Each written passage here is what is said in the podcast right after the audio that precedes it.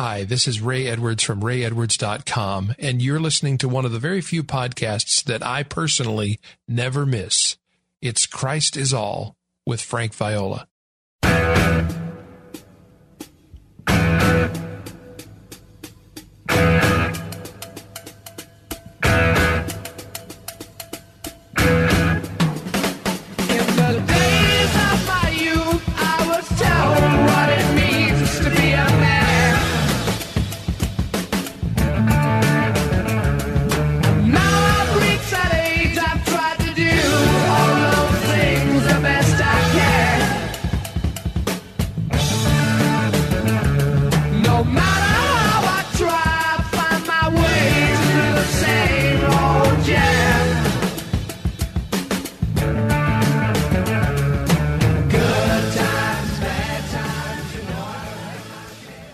How about those nagging questions? Should I get married? Should I not get married? Should I take this job? Should I wear these clothes? Should I buy that car?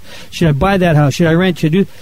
Well, today you can relax. We're going to help you find the will of God. My guest today has written a 60-page book that'll help you find the will of God for your life. This is the best book I've ever read on the will of God, hands down. I'm not saying that because he's my guest today.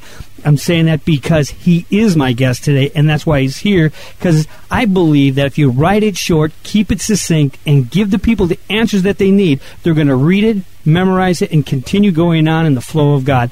And I welcome today to Christian Interviews, Frank Viola and his brand new book, Rethinking the Will of God. Frank, thank you for joining us for Christian Interviews today. Oh, it's my pleasure, Jim. I appreciate the opportunity. Well, it's a very provocative question. I probably heard that question. I've been a Christian 31 years. I probably heard it every single day of my life. Yeah. What is the will of God for my life, especially me, myself, and I, and we all go through all the scripture verses and stuff like that. Mm-hmm. Why do people suffer with this? What's the deal with Christians? Why can't we just get over it? Well, you know, it's one of the great plagues for us as Christians, in the sense that finding God's will is a mystery, and for many of us it's a huge struggle.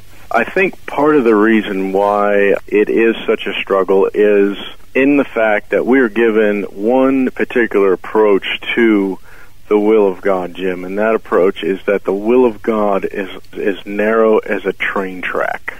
And basically, it is upon us to read the signs, interpret the signs, decipher the inward impressions, and put it all together. And if we miss it, oh boy, we're in big trouble, because the will of God is very narrow, like a train track.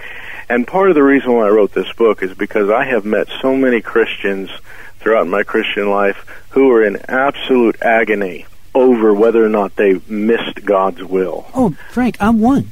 Oh, well, I was one too as a young believer. I'll be honest, I'm one. You know, even reading your book, you still kind of go, God, and then you have to remember. That's why I love this book. It's so short. You just go back and you remember what you read, right? Because it's like this innate. Mm-hmm. You say that so wonderfully, because when we were young Christians, we heard those messages, didn't we? Absolutely. Well, the thing about it is that the problem is that we are taught that the will of God is like a narrow train track, and God has a very, very narrow will for every one of us, and that immediately puts us under pressure, because we think that every decision that comes into our life, we had better find the mind of God on it, else we're going to run into problems. But the fact of the matter is, and this is one of the main points of the book, and I show this scripturally, and I also show it in real-life situations, because I have never met a person, Jim, that actually lives their life as if God's will is like a train track in every decision they will ever make. For example, I've been to lunch and dinner and breakfast with many Christians, and I've never met one who stopped and asked the Lord to show them what they're supposed to order for that particular meal, or what they're supposed to put on that morning when they go to work.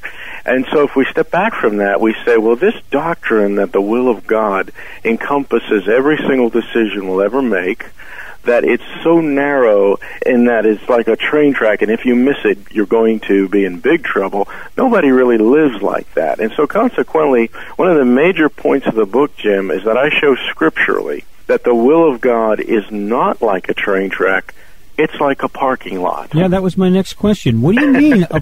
You know, when you first started talking about that in the book, that was a very provocative question. Yeah. What do you mean, parking lot? Give us a little information about that. Okay, well, if I can just sum up, and of course, you know, the book is very short. I have many, many versions of the Bible on my computer, and I found myself looking in between everything because it is that good. Absolutely. Well, one of the things is in that I reference scores of scriptures, and so consequently the reader can verify everything I say. But getting back to the question of a parking lot, think about a parking lot, okay? Basically, the idea is that you have choices. Mm-hmm. If I drive into a restaurant, I'm faced with a parking lot, and I have various parking spaces that I can park my car in. And under the law, we're just looking at human law, it's perfectly appropriate for me to park in any space. Now, there are, of course, some limitations. I can't park in a handicapped space if I'm not handicapped, and I can't park outside the parking lot. Because if I'm off on a curb or I'm out in the street or I'm on the grass, well, then that, of course, is outside the parking lot. And God's will, Jim, is very much like that. He gives His people lots of room to choose among many different decisions.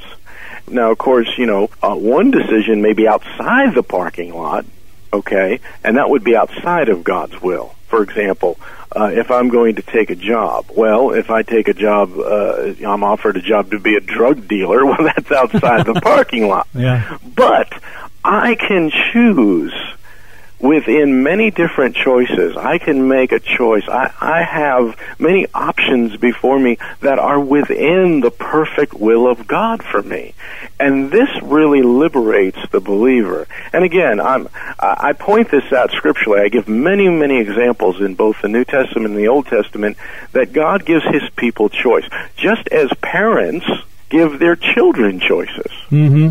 Mm-hmm. And we have to remember that God is a father, and He's not a father that is one who just kind of lays out this detailed blueprint and, okay, this is what you're going to wear every day. This is what you're going to do here. This is the decision you're going to make here. He's not like that. In fact, what the Lord is really after is to develop His children in maturity where they think like He does. Right. And they make decisions based upon the same principles that He operates on.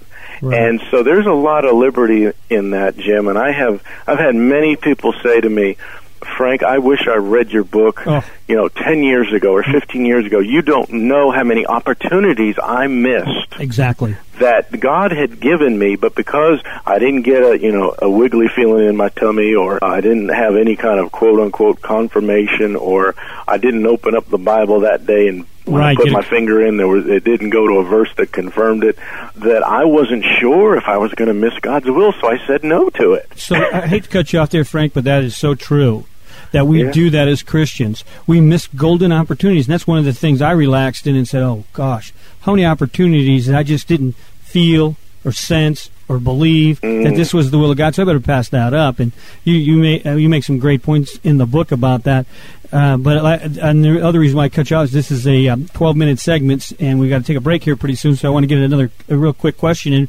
And it's just simply this. The Word of God says to us that train up a child in the way that it should go, and it will not depart from it. In that Word, in the Word it should go, bent, the natural inclination God has put in this child. Yeah. Its natural desires, its natural thing. Do we constantly try to read outside of that? Is that what we constantly do? We don't believe that God has put this in us, or we don't believe that God really wants us to do this? Well, I think that's a big part of it. The fact of the matter is, as you grow as a Christian, what should be happening is we should be getting away from this mentality where we are like an infant or a toddler saying, Mommy, can I eat this? Mommy, can I wear this? Daddy, can I watch this TV show right now? That's childhood. And that's immaturity.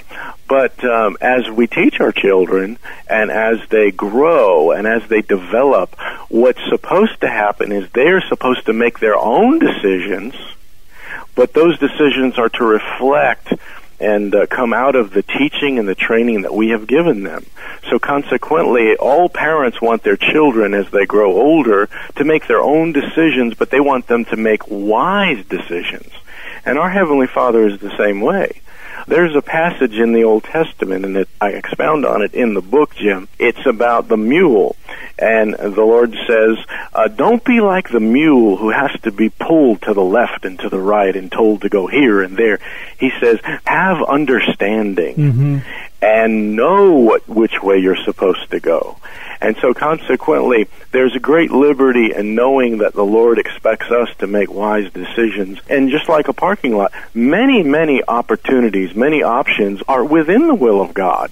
And quite honestly, the Lord would okay a number of them, you know, as long as they were in the parameters of His moral guidance, you know? Without a doubt, I agree with that. And that's the thing that freed me up the most, is we don't want to go back to childish things. We want to go forward into the things that God has already trained us into. If you just joined us, we're talking to Frank Viola. The name of the book is Rethinking the Will of God. You're listening to Christian Interviews today. I'm your host for today's program. My name is Jim Zimmer. And, Frank, before we go on this break, we've got to go really quickly. You can get this book on frankviola.com. Just type that in. It'll send you right to his book list, and you can get a lot of other information, too. We'll give you more. I also want to talk about, what about outward witnesses and inward witnesses of God? Do they play any part? Stay tuned. You're listening to Christian Interviews today. We'll be back right after this quick timeout. Stay tuned, everyone. Hello and welcome back to Christian Interviews today. I'm your host for today's program. I'm Jim Zimmer. My guest today is Frank Viola. The name of the book is Rethinking the Will of God. Frank, aside from this book, I just want to touch on a couple of your other books. Oh, by the way, if you want to get one of his books, just get frankviola.com on your computer, and it'll show you all his books. It's frankviola.com. You want to rethink a few things. I think as Christians, we have been fed a lot of tradition. Yes. And so consequently, Jesus said to the Pharisees of his day, you know, you err because of your tradition. A lot of times our traditions guide our understanding of Scripture. And so consequently, rethinking the will of God takes a whole new look at the will of God, a new look at the Scripture. And the end result, Jim, is that Christians are just liberated in this area, and they're given wisdom. And there is a real need for wisdom in the Lord's house today. The cancer in the church is religion, and most people don't believe they're involved in religion. Yeah. That's the real trouble. And if you don't believe that you have that problem, then you're just propagating the problem that's within you. And sometimes we do have to just really rethink what we've been taught and what we've been going through. Are we going through the same traditional things? I've read a lot of books about the will of God, short, long, and everything else. And you use freedom and revelation of the Word of God. It is so much better for the Christian. They actually read that and understand that. Do you feel like when you're writing it that God is trying to get that point across to people? It's simpler than you think? Yeah, well, absolutely. And not only that, but I think a lot of the books, at least that have passed through my hands, Jim, on the will of God, have just basically been regurgitations of the same thing that we hear all the time. You know, if you want to find God's will, pray, read your Bible. And that's, you know, and then others may add to it, follow your inward impressions and interpret the outward signs. Well, let's talk about that then, because that led me to my next question. Great segue. I want to ask you about that. What about the outward signs and the inward witness? Do we just throw that out the window? Well, that's a good question, and here's the thing. When somebody is faced with a decision, the temptation is to just run with one particular evidence leading us into that particular decision. I have watched Christians make the dumbest mistakes, and I am sitting here as a witness to this, to myself. I have made some of the most ridiculous decisions in my early Christian life because I had an inward impression, Jim, or because it was an outward sign. But you know what? It wasn't wise. Right. It didn't fit the criteria of wisdom. And we have a God who operates by wisdom. It's not just the inward impression. It's not just the outward sign. But we also have the Scripture, too. And so consequently, all those things need to move together. And this is one of the things I bring up in the book. We have an indwelling Lord. We have an indwelling Spirit. And there's certainly the leadership of the Holy Spirit. But the Holy Spirit is wise. He doesn't make stupid decisions. And I point this out in the New Testament. I show in the book how the early writers of the first century, the apostles, appealed to wisdom so much. And really, we find that there are basically two aspects to God's will. One is His moral will, and He has revealed that to us in the Scripture, and our spirit bears witness to that. For example, it is the moral will of God that a husband don't beat his wife. Okay, for example. I mean, that's real simple, no-brainer. Okay, now how do I know that? Well, one way I know that is I can look in the Scripture and I can see that husbands are to love their wives. But there's a higher way, and that is that internally I have the Spirit of Jesus Christ, and instinctually, Jim, I know that that would grieve the Lord. You know, you don't have to throw a Bible verse at me. I know inwardly, because the Lord lives in me, that would contradict His will. But on the other hand, what about when it comes to taking a job? Well, you know, the Lord may say to me, and He often does, you know what, as long as you're not robbing banks or doing anything that will violate my moral will, it's your choice. But they're wise choices and they're foolish choices. And this gets back to this issue of maturity. Children, you know, when they're young, we basically tell them everything that they're supposed to do. But when they get older, we give them more responsibility, Jim, and that's a sign of maturity. They have more responsibility. They can make their own decisions. We just hope that their decisions are in line with the training we've given them. Mm-hmm. So basically, it's just a matter of cutting those lines when it comes to how the Lord leads us. And I think in many denominations and in many traditions, we're never taught about this area of wisdom. We're never taught that the Lord actually lays out many options for us. And, you know, Lord's a person, and in some areas He has strong feelings about, and other areas, well, I don't care if you wear a red shirt or a green shirt, you know. Right, right. I agree with you. There's just a lot of liberation in it. And as I said before, I've met so many Christians that have missed so many wonderful opportunities that the Lord and His sovereign will had given them, but because they were so under pressure to get that word from God or to get that feeling, that they went ahead and said no. And here it was in blinking red lights, you know, go ahead and choose this way. Well, that's why Christian Interviews is where it's at, and why I keep doing it is because I just like it. I enjoy it. People like to be interviewed. I mean, yes, the Lord did express that He wanted me to do this, but I just keep doing it because I enjoy it.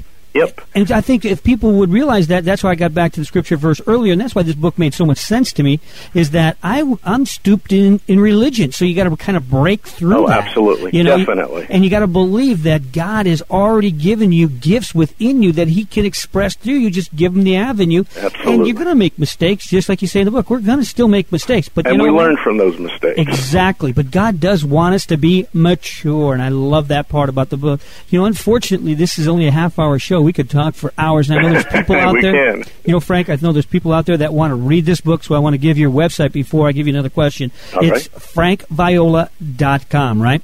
Yes, sir, and that's spelled F-R-A-N-K, V as in Victor, I as in Ice, O as in Ocean, L as in Lucy, and A as in Anna.com.